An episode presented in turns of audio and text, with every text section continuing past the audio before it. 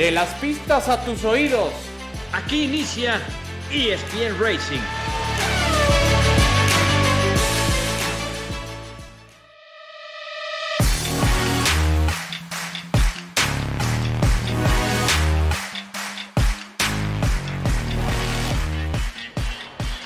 Hola, ¿qué tal? ¿Cómo están amigos de ESPN? Esto es ESPN Racing, el podcast donde hablamos del deporte motor y particularmente hoy que entramos ya a una recta final de una temporada de la Fórmula 1, hay que hablar de ella, pero también de hecho con campeón. Apenas el pasado fin de semana, Max Verstappen acabó coronándose por tercera ocasión consecutiva. Fue el Gran Premio de Qatar. Ya se conoce también al equipo, me refiero al equipo como constructor campeón de el año, que es Red Bull, pero todavía hay cosas por definirse y lo haremos aquí justamente junto con Alex Pombo, con Adal Franco, soy Javier Trejo Garay. Mi querido Alex, ¿cómo estás? Gusto en saludarte. Pues eh, bien, bien, aquí medio con fiasco, no sé cómo eh, empezar, pero bueno, ya tocaremos el tema. Gusto en saludarlos. Mi querido Adal Franco, ¿cómo estás? ¿Qué tal? ¿Cómo están? Siempre es un gusto acompañarles. Fuerte abrazo para todos. Pues sí, para platicar del el tercer título de Max Verstappen, el tercero de varios más. ¿eh? Sí, sí, seguramente que sí. Seguramente que sí, ya es tricampeón y empata grandes leyendas del deporte motor, como su mismísimo suelo Nelson Piquet, que por cierto estaba celebrando con él la consecución de ese logro.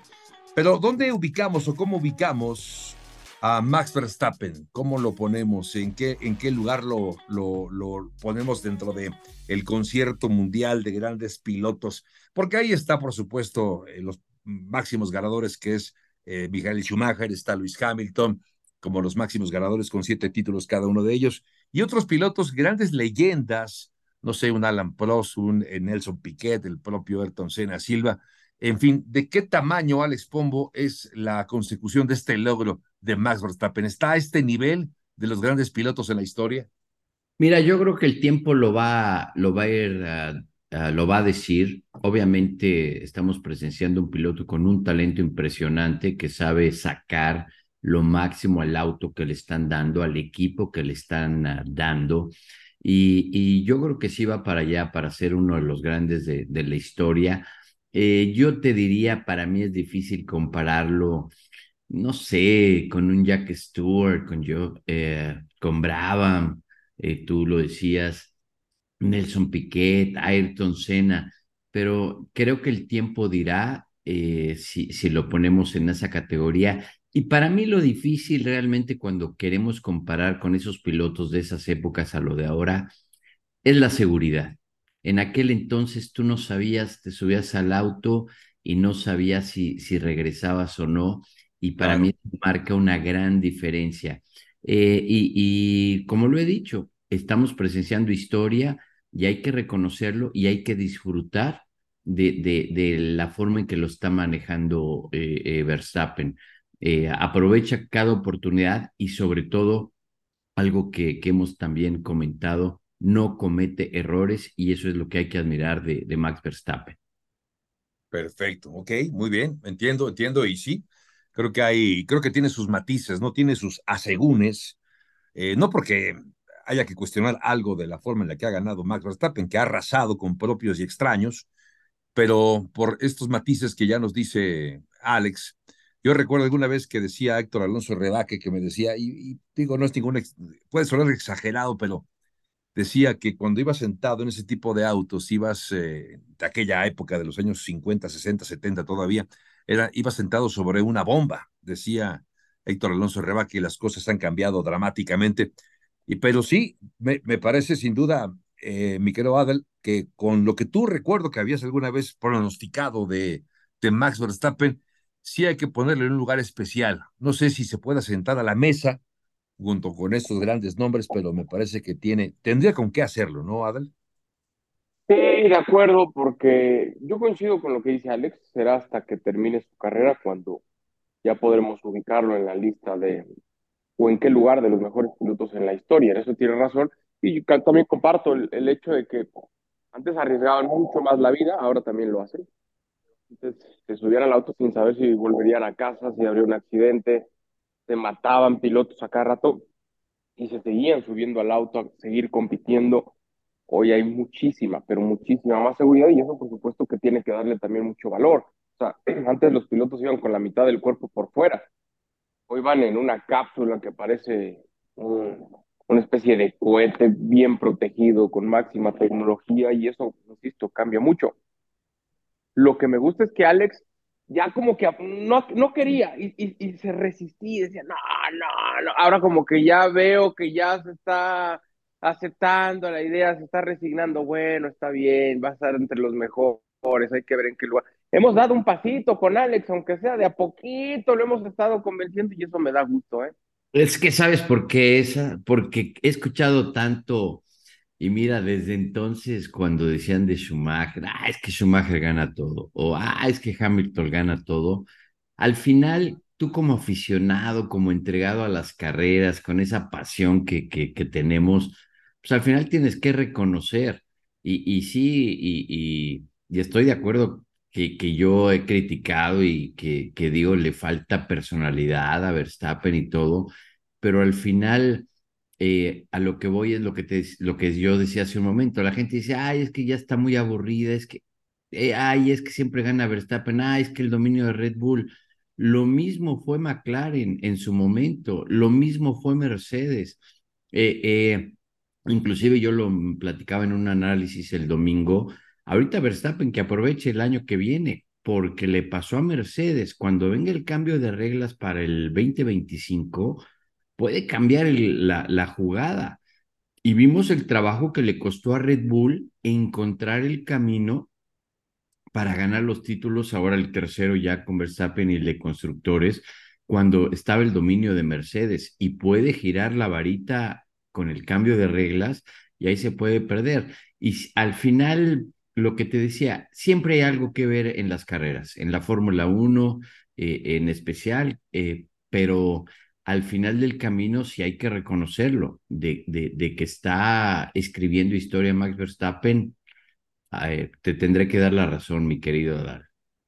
Bueno, y de acuerdo, y a ver, eh, hablamos de Max Verstappen porque es un gran piloto, sí, todo esto, pero ¿cuáles son las principales virtudes? ¿Qué es lo que hace bien Adal? ¿Qué, dónde, ¿Dónde ponemos el acento? ¿Qué destacamos más allá de lo contundente que ha sido? Eh, ¿Cuáles son esas virtudes que sí tiene él que no tienen otros? Yo tendría que a, hablar sobre la regularidad que tiene. Es cierto que muchos me van a decir, ah, pero tiene el mejor auto. Es verdad. También tenía el mejor auto Vettel, también tenía el mejor auto Hamilton, también tenía el mejor auto Schumacher.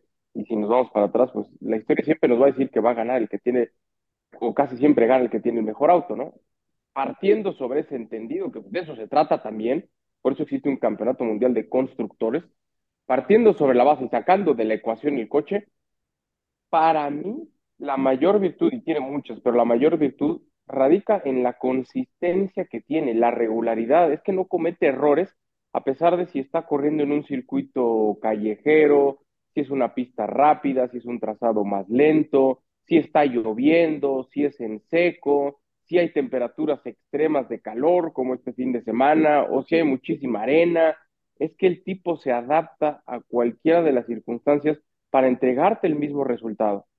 Para mí esa termina por ser, es, como una maquinita, ¿no? No falla, no falla, no falla, sigue, sigue, sigue, no pone una rueda mal, difícilmente se equivoca Max Verstappen, a pesar, insisto, de lo aleatorio que pueda ser el Gran Premio del fin de semana por las situaciones que pueden o que no pueden llegar a controlar. Y ahí es donde muchos otros pilotos no dan el ancho para ser catalogados como los mejores en la historia del deporte, porque hay quienes sí cometen errores en momentos de presión, cuando llueve, cuando hay un problema con el compañero. El tipo haciendo pedazos a todos, a sus compañeros, a las pistas, a los récords. Hay que darle, la verdad, y mira que me duele reconocerlo porque no es un tipo muy, muy amigable, pero hay que darle reconocimiento al padre. El padre en verdad hizo una máquina de perfección y Verstappen está cosechando todo eso que sembró el papá, es una realidad. Y la frialdad también que tiene, yo le, le, le anexo eso también a la frialdad que tiene, tanto en sus declaraciones como en la pista, eh, y como dice, se ve no 100, se ve mil por ciento concentrado en el objetivo que es ganar, ganar. O sea, es una máquina de ganar. Yo recuerdo en los setentas, cuando Jack Stewart ganaba mucho, eh, decían que era un robot, inclusive en una revista que existía hace mucho, Automundo Deportivo. Ah, yo la compraba. Sí. Yo, sí, yo tenía desde el número cero, pero quién sabe ya dónde quedó. Eh, decía precisamente, me acuerdo, y decían que Jack Stewart era un robot y hacían un análisis de que si realmente era, era ser humano o algo. Y yo creo que podríamos aplicarlo lo mismo con, con Verstappen. No comete errores. Eh, y si llega a cometer un error, regresa mucho más fuerte y sólido. Sí, no, es que es implacable, es implacable, eh, ha arrasado, como bien lo decían, con sus, no solamente con sus rivales, sino hasta con sus compañeros, ¿no? Tengo la impresión, además, no recuerdo a estas alturas del partido de la semana, perdón, corrijo, la temporada anterior, pero esta forma en la que ha ganado eh, Max Verstappen para este 2023 ha sido, digamos que de sus tres títulos, quizá el que menos ha sufrido, el que menos ha padecido, el que ha estado prácticamente como en caballo de hacienda sin, sin una sombra. Solamente al principio, cuando Checo se atrevió a ganar un par de carreras, parecería que, que Max incluso se veía hasta molesto. De ahí en fuera, no hemos visto a un Max Verstappen que haya dudado alguna vez. Eh, sí, corre de una manera de verdad brutal. y esto, de hecho, tengo la impresión, por lo que decía también eh, Christian Horner, que ya empieza a, a, preocupar, de hecho, al propio equipo, porque cuando vemos que los demás equipos, por ejemplo, Lando Norris y Oscar Piastri, están corriendo a un muy buen nivel, muy parejos. Carlos Sainz un poquito arriba ahora de Charles Leclerc, Lewis Hamilton y George Russell, pero entre Checo y Max sí hay una diferencia terrible, abismal.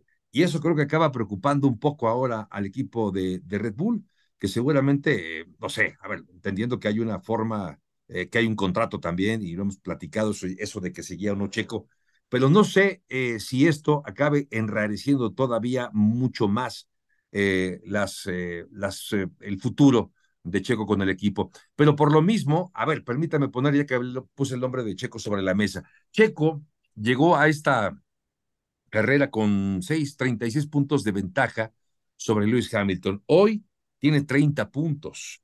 30 puntos, quedan cinco carreras, dos, por cierto, mi querido Alex Pombo, que son sprint, dos carreras sprint, y estos son puntos, aunque sean menos puntos, pero son puntos en juego. ¿Qué tanto puede estar tan seguro Checo o tan preocupado, en todo caso, de que puede o no quedarse con ese subcampeonato, Alex?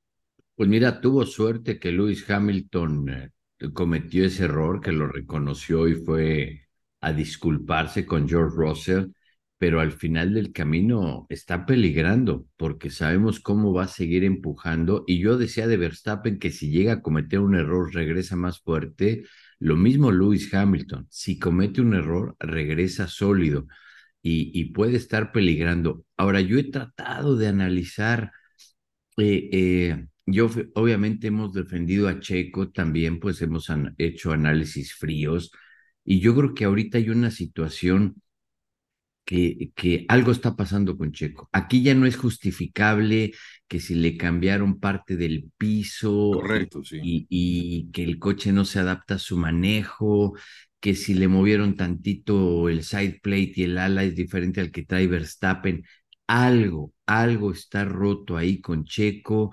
Eh, obviamente se ve, se entiende que va siendo la presión y es como una bola de nieve empiezas a tener las frustraciones de que las cosas no te salen bien, entras en esas rachas que yo creo que todos en la vida de alguna u otra manera nos han pasado, que haces las cosas y todo sale mal, pero, pero ¿cómo romperlo? Esa es la clave. Eh, Christian Horner, como lo dijo, tú lo acabas de mencionar de lo que dijo Christian Horner, y definitivamente yo creo que hay que sentarse con Checo, eh, mismo Helmut Marco, con todas las burradas y todo lo que dice siempre, sentarse con él, darle el apoyo y preguntar y platicar a ver realmente qué está pasando.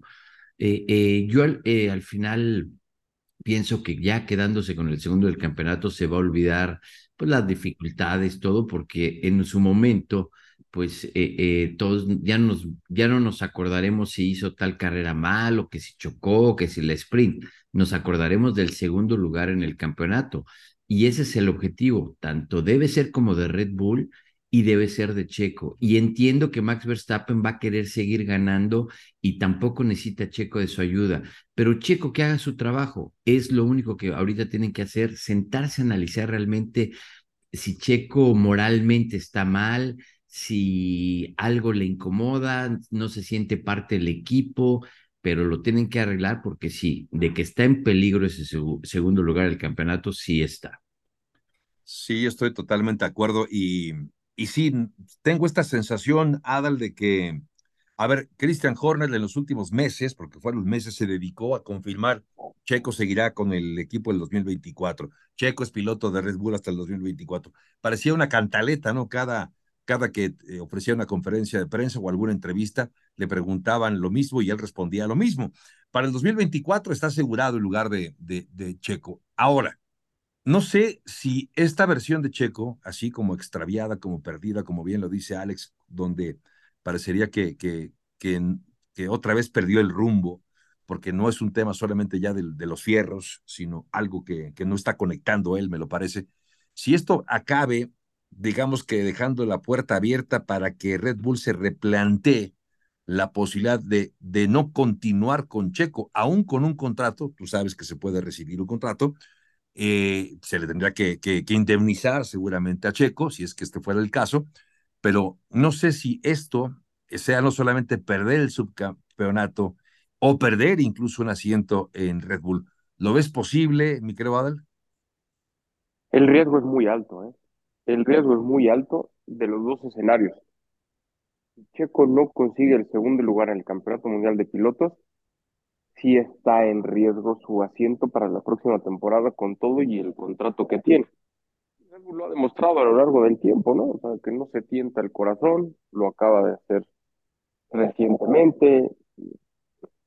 Y, la realidad es que es una presión que siempre sufre el segundo piloto de Red Bull sino que le pregunten a Albon, al propio Ricardo, a, Pierre Gasly. Es una presión muy fuerte. Saber que tienes que entregar el resultado posible y ese es el segundo lugar, porque si Verstappen gana siempre, siempre, siempre, entonces Checo tendría que acabar segundo siempre, siempre, siempre. Y ahora que deja apenas un punto en la, en la suma de puntos después de este difícil fin de semana, cómo ha batallado en las sesiones de clasificación y sobre todo la presión que hay mediáticamente hablando en Europa. Yo insisto, y lo hemos comentado en los podcasts anteriores, que hace rato que no veíamos tanto escándalo, tanta presión, porque al final si Choco acaba segundo va a decir, ok, tuve malos fines de semana, tuve malas clasificaciones, acabé segundo, ¿eh? ¿Qué más le podemos pedir después de ese segundo? Muy poco.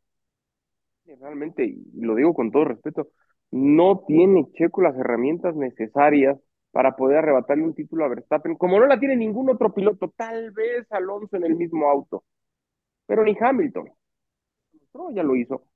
Entonces, la presión existe. Si no termina segundo esta temporada, yo sí veo mucho peligro alrededor de Checo, que confía en que tiene un contrato firmado y confía también en el beneficio comercial que trae para, para Red Bull, que esa es una realidad nos lo decía hace tiempo también en este espacio su padre, ¿no? O sea, ¿qué otro piloto te va a entregar? Comercialmente hablando, lo que entrega Checo no hay, no hay otro.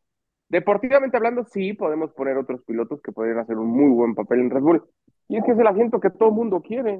El asiento que podrían entregarle a otro piloto no es el de Verstappen, es el de Checo y lo quieren todos. Entonces hay que entender que la presión que tiene Checo es brutal, ¿eh?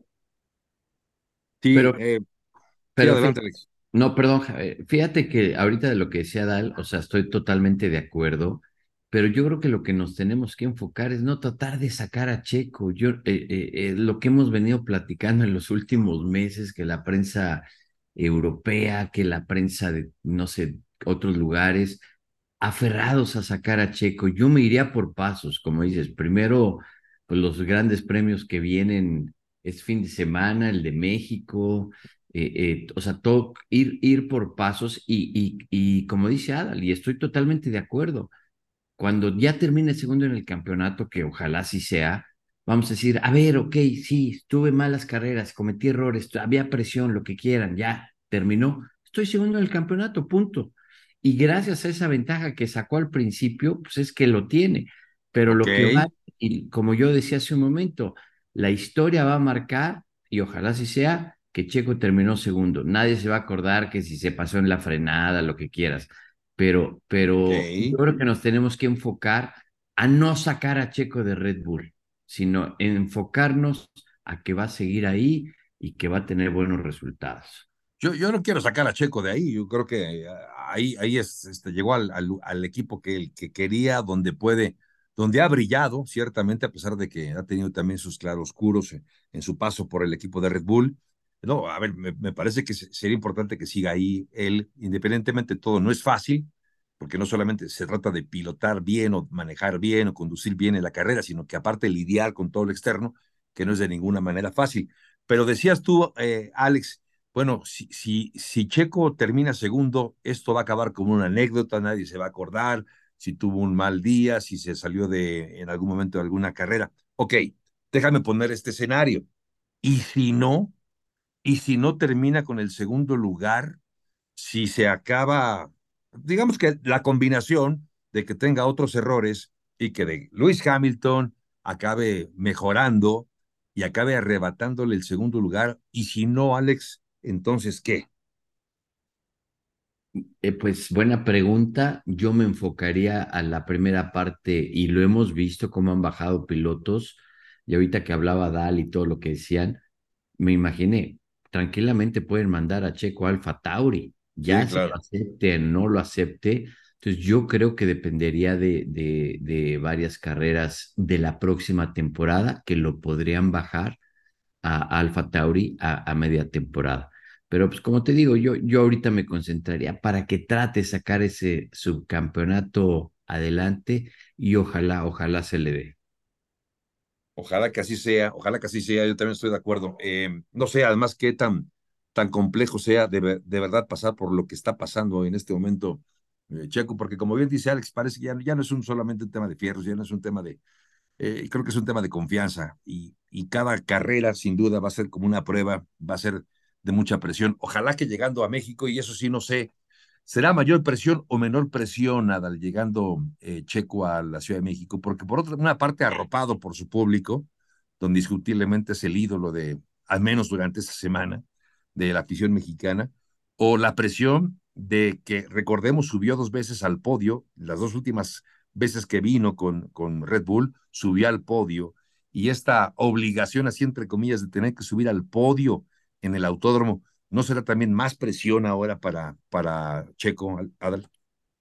Yo, yo lo, al margen de lo que está viviendo ahora, yo lo pienso y lo he pensado siempre así. Cuando Choco ha corrido en México, o cualquier otro mexicano, Esteban Gutiérrez, etcétera, tienen más presión que en cualquier otra fecha de la temporada. Claro que están arropados, claro que están en casa, claro que se sienten con su gente, claro que escuchan el grito de los aficionados en la zona del estadio. Tú lo sabes muy bien, Javier, y lo han dicho los pilotos, a pesar de el ruido del motor, la concentración que traen los tapones en los oídos, escuchan, escuchan el griterío y eso por supuesto que los anima y los apoya. Pero para mí, si Checo no consigue un buen resultado en Austin, la presión para México va a ser todavía más grande de la que de por sí yo creo que siempre existe para los pilotos mexicanos cuando están en, en el autódromo de los hermanos Pero Rodríguez. ¿sabes qué? ¿Sabes qué, Adal? Yo en este caso te diría al revés, porque ya tiene tanta presión y está tan complicado y está tan mal que al contrario, es como cuando tú llegas y te sientes mal y te abraza mamá o papá y te dice, mira, Pero tranquilo. si no clasifica bien, Alex, Pero tú lo acabas de decir, es el ídolo de, de, de, de los aficionados, de la gente, y lo van a apapachar. Cuando tú a lo mejor, como dices, vienes con ciertas situaciones, pues sí, sí estoy de acuerdo porque la gente quiere ese resultado y todo, pero ahorita siento que al contrario, va, va a sentirse apapachado. Lo difícil de correr en casa es que todo el mundo quiere un pedacito de ti. Toda Eso, la prensa eso. quiere hablar contigo, claro. tienes, tienes 20 mil compromisos con patrocinadores. Y están eventos. hasta el copete, Alex. Lo Totalmente, último que te es un preguntan. evento, una entrevista, es así. Sí, y te preguntan lo mismo y lo mismo y lo mismo. Entonces, eso es lo pesado. Y, y como ya cuando subes al auto dices, ah, qué rico, ya soy en lo que me gusta. Pero todo lo demás es un dolor de cabeza. Y sí, en ese aspecto sí, pero, pero yo siento que se va a sentir arropado, va a sentir, como te digo, como cuando te abraza papá y mamá o la abuelita que te dice, ojalá, ojalá, ojalá. Y, imagínate, ahorita eh, eh, me quedé pensando cuando hablaba Sal, que ganara el Gran Premio de México. Se olvida todo. Ah, no, claro. Ya no importa. Claro. Así como dirían en mi colonia, vale gorro si queda segundo, tercero en el campeonato. Con que gane México, imagínate, ya, ya, ya se cumplió el sueño de todos. Sí, sí, sí, yo estoy de acuerdo con ustedes. Y eso que decían, independientemente de venir a México, de hecho en Austin ya va a contar con un buen apoyo de mexicanos, es como correr en casa prácticamente Austin. Pero el, el problema de venir a México, independientemente de tener un buen desempeño en la carrera, lo que decían ustedes y coincido, la cantidad de compromisos comerciales que hay es de verdad increíble, es increíble. Aparte de las entrevistas, las, las exclusivas, eh, de verdad, incluso la semana, la temporada pasada, perdón, terminó la carrera en domingo y cualquiera pensaría que, bueno, el domingo pues ya vas a descansar, ¿no? piloto de la adrenalina, en fin, etcétera, el cansancio natural, físico, pues no, tuvo el evento todavía en la noche del domingo y me consta porque estaba yo invitado a este evento de un patrocinador en un hotel céntrico de la capital de la República Mexicana a las 8 o 9 de la noche del domingo, todavía tener que cumplir con este patrocinador. Es decir, sí, de verdad, entiendo, entiendo los compromisos, pero a veces creo que somos un poquito injustos y, le metemos demasiada presión a un piloto cuando está en casa. Entiendo también ese deseo tenerlo, de disfrutarlo, pero sí es exageradísimo. Ahora, lo que decían ustedes de ganar el Gran Premio de México sería, nos vamos al Ángel todos. Yo quiero que ustedes me aseguren que si gana Checo, vamos a ir al Ángel. Los tres vamos a ir al Ángel de Independencia a celebrar el título, de, título, eh, ojalá, no, el, la victoria, si es que la consigue en México. Pero a propósito de este buen resultado y estos buenos deseos, ¿será acaso que hoy Red Bull haga Adal lo que no hizo el año pasado, de ayudarle a Checo? ¿Creen que Max oh. Verstappen le eche una manita a Checo? Que Red Bull diga, vamos a echarle ahora la mano a Checo para, para que logre el subcampeonato. ¿Tú lo ves posible, Adal? Veo posible la orden de equipo por parte de Red Bull, esa radiocomunicación. Max, deja pasar a Checo. Esa sí la creo, ¿eh? Si está ese escenario, si Checo está. Pero tú crees que. ¿Tú crees que Max obedezca? Eso. espérame, espérame. Veo posible la orden. No veo posible que obedezca la indicación Max Verstappen. Primero, y lo dijo desde hace dos temporadas, primero que se acerque, que esté realmente en una posición de pelearme por ese primer lugar. Porque si no está así de cerca, olvídense, no lo va a hacer. Segundo, si está, uh, yo tuviera que apostar, apostaría que Max Verstappen no va a querer. ¿Por qué? Y, y, a lo mejor sí es mala onda y tendría que devolver los favores y jugar en equipo. Está bien, yo comparto esa idea. Pero se nos olvida que Max Verstappen quiere ganarlo todo. Los volados, las canicas, todo. Entonces, híjole, quitarle una victoria nada más de buena onda. Como dicen, en esta vida nadie te regala nada. ¿Quién te va a regalar una victoria? Uh, no sé. Sí creo que Red Bull de la orden, no creo que Max Verstappen la cate. Schumacher, Schumacher lo hizo con Barrichello. Sí, sí, sí. Alguna vez. Ya, ya, ya, como dices, ya, ya veremos, pues, pero sí suena interesante y estoy de acuerdo. Primero que se acerque y primero que me ataque entrando a la curva número uno ahí al final de la recta o en el foro sol o donde quieras, pero como dices, primero que me ataque y ya veremos. Pero fíjate que al final de lo que tú preguntabas si iba a tener ese apoyo, yo creo que para mí es más importante el apoyo que pueda recibir de Christian Horner de lo que realmente pasa entre él y Helmut Marco, entre sus ingenieros, los mecánicos, el que le ayuden, a lo mejor, como dice, ¿sabes qué? Aquí está soltando demasiado, mira, vamos a hacerle esto al coche, intercambiar con el equipo, a ver, mira, Max Verstappen lo hace así, tú lo haces acá, no te preocupes, Checo, eh, eh, tranquilo, no hay presión, eh, eh, vamos bien, etcétera, etcétera. Darle esa palmadita para mí es más importante ahorita a Checo del equipo, porque lo que decías, Verstappen eh, no, no, no lo va a ayudar, pero sí el equipo y ojalá, ojalá eso le dé la confianza y haga sentir bien a Checo.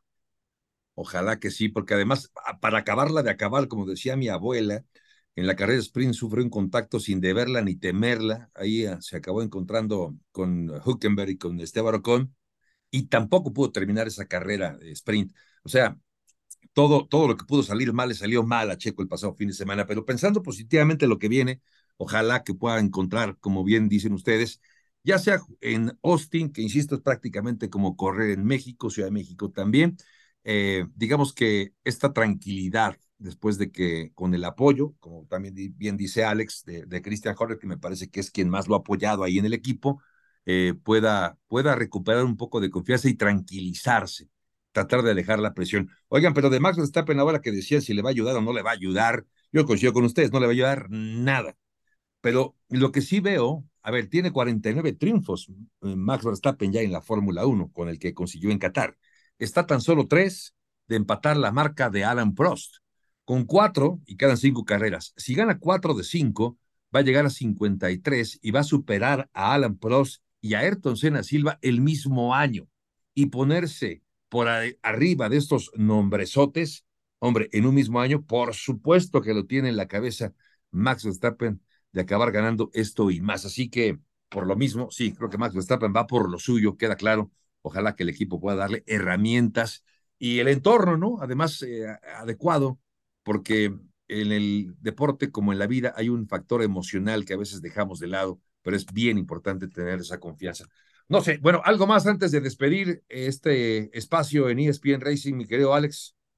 Pues sí, que ya tocaremos el punto porque eso de la FIA, de las, de las penalizaciones del track limit, es lo más ridículo que, que, que he escuchado. Luego limitarles a 18 vueltas no, no, no, no, no, no. Como lo dije al entrar en el programa, como lo dije el otro día, es la FIA, pero la FIA fiasco, porque no, no, no, quieren controlar todo, todo. Lo que son de esos como papás obsesivos, que no estoy nada de acuerdo, o sea, respeto a la FIA, porque es la Federación Internacional del Automóvil, pero ¿quién se le ocurrió ese track limit? Es lo más ridículo que he escuchado. Y aparte dijeras, a ver, mira, ahí viene Verstappen, vamos a hacer la pista ancha. Ah, no, pero ya viene Checo, haz langosta. Este, Es igual para todos. Y aparte, eh, bueno, ya, ya me tengo que apurar porque ya se nos acaba el tiempo. Esos pianillos, bordes, lavaderos que hicieron en forma de pirámide, se supone que van inspectores y hay un, un cierto estatuto de cómo construir las cosas eh, para llorar para llorar, pero bueno, ya lo platicaremos otro día. Eh, y, bueno, así es.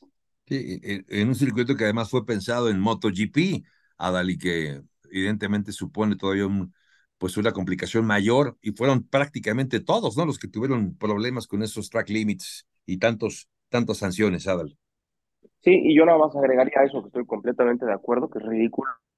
había el tema de, de las condiciones en las que se corre, con un calor que llevó a un piloto a retirarse, a, varios de ellos a acabar en el servicio médico. Para mí no, no son condiciones, no se puede correr ahí. En serio, no se puede correr ahí. Tienen que resolver eso porque están jugando con la vida de los pilotos, tal cual. Oye, este, ¿viste? ¿Vieron la imagen? Perdona, Dal, que te interrumpa, pero ¿viste la imagen del, de Stroll cuando perdía como el conocimiento en la recta, que se le veía la cabeza? ¡Wow! Por eso te digo, no, o sea, se, preocupan mucho por los límites, ojalá se preocuparan más. Correcto. ironía, ¿no? Porque si de alguien se ha preocupado por la vida de los pilotos son ellos, pero ojalá que en este caso entiendan que está bien que ven el dinero de allá y que ellos quieren tener todos los deportes de primer nivel, etcétera. Ahí no se puede correr o algo van a tener que hacer que es muy difícil, pero algo tendrían que hacer porque son condiciones en las que no es humano correr ahí, ¿eh?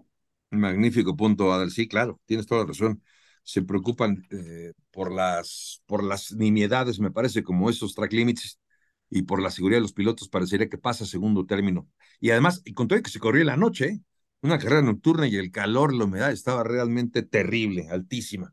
En fin, bueno, el próximo fin de semana no tenemos actividad, será hasta el siguiente cuando se acerque el Gran Premio de Austin. Podemos platicar de esto si les parece, lo dejamos para el siguiente episodio de ESPN Racing. Por lo pronto, en nombre de todo el equipo de Alex Nava en la producción, Alex Pombo, Adal Franco, soy Javier Trejo Garay. Gracias y hasta el próximo episodio de ESPN.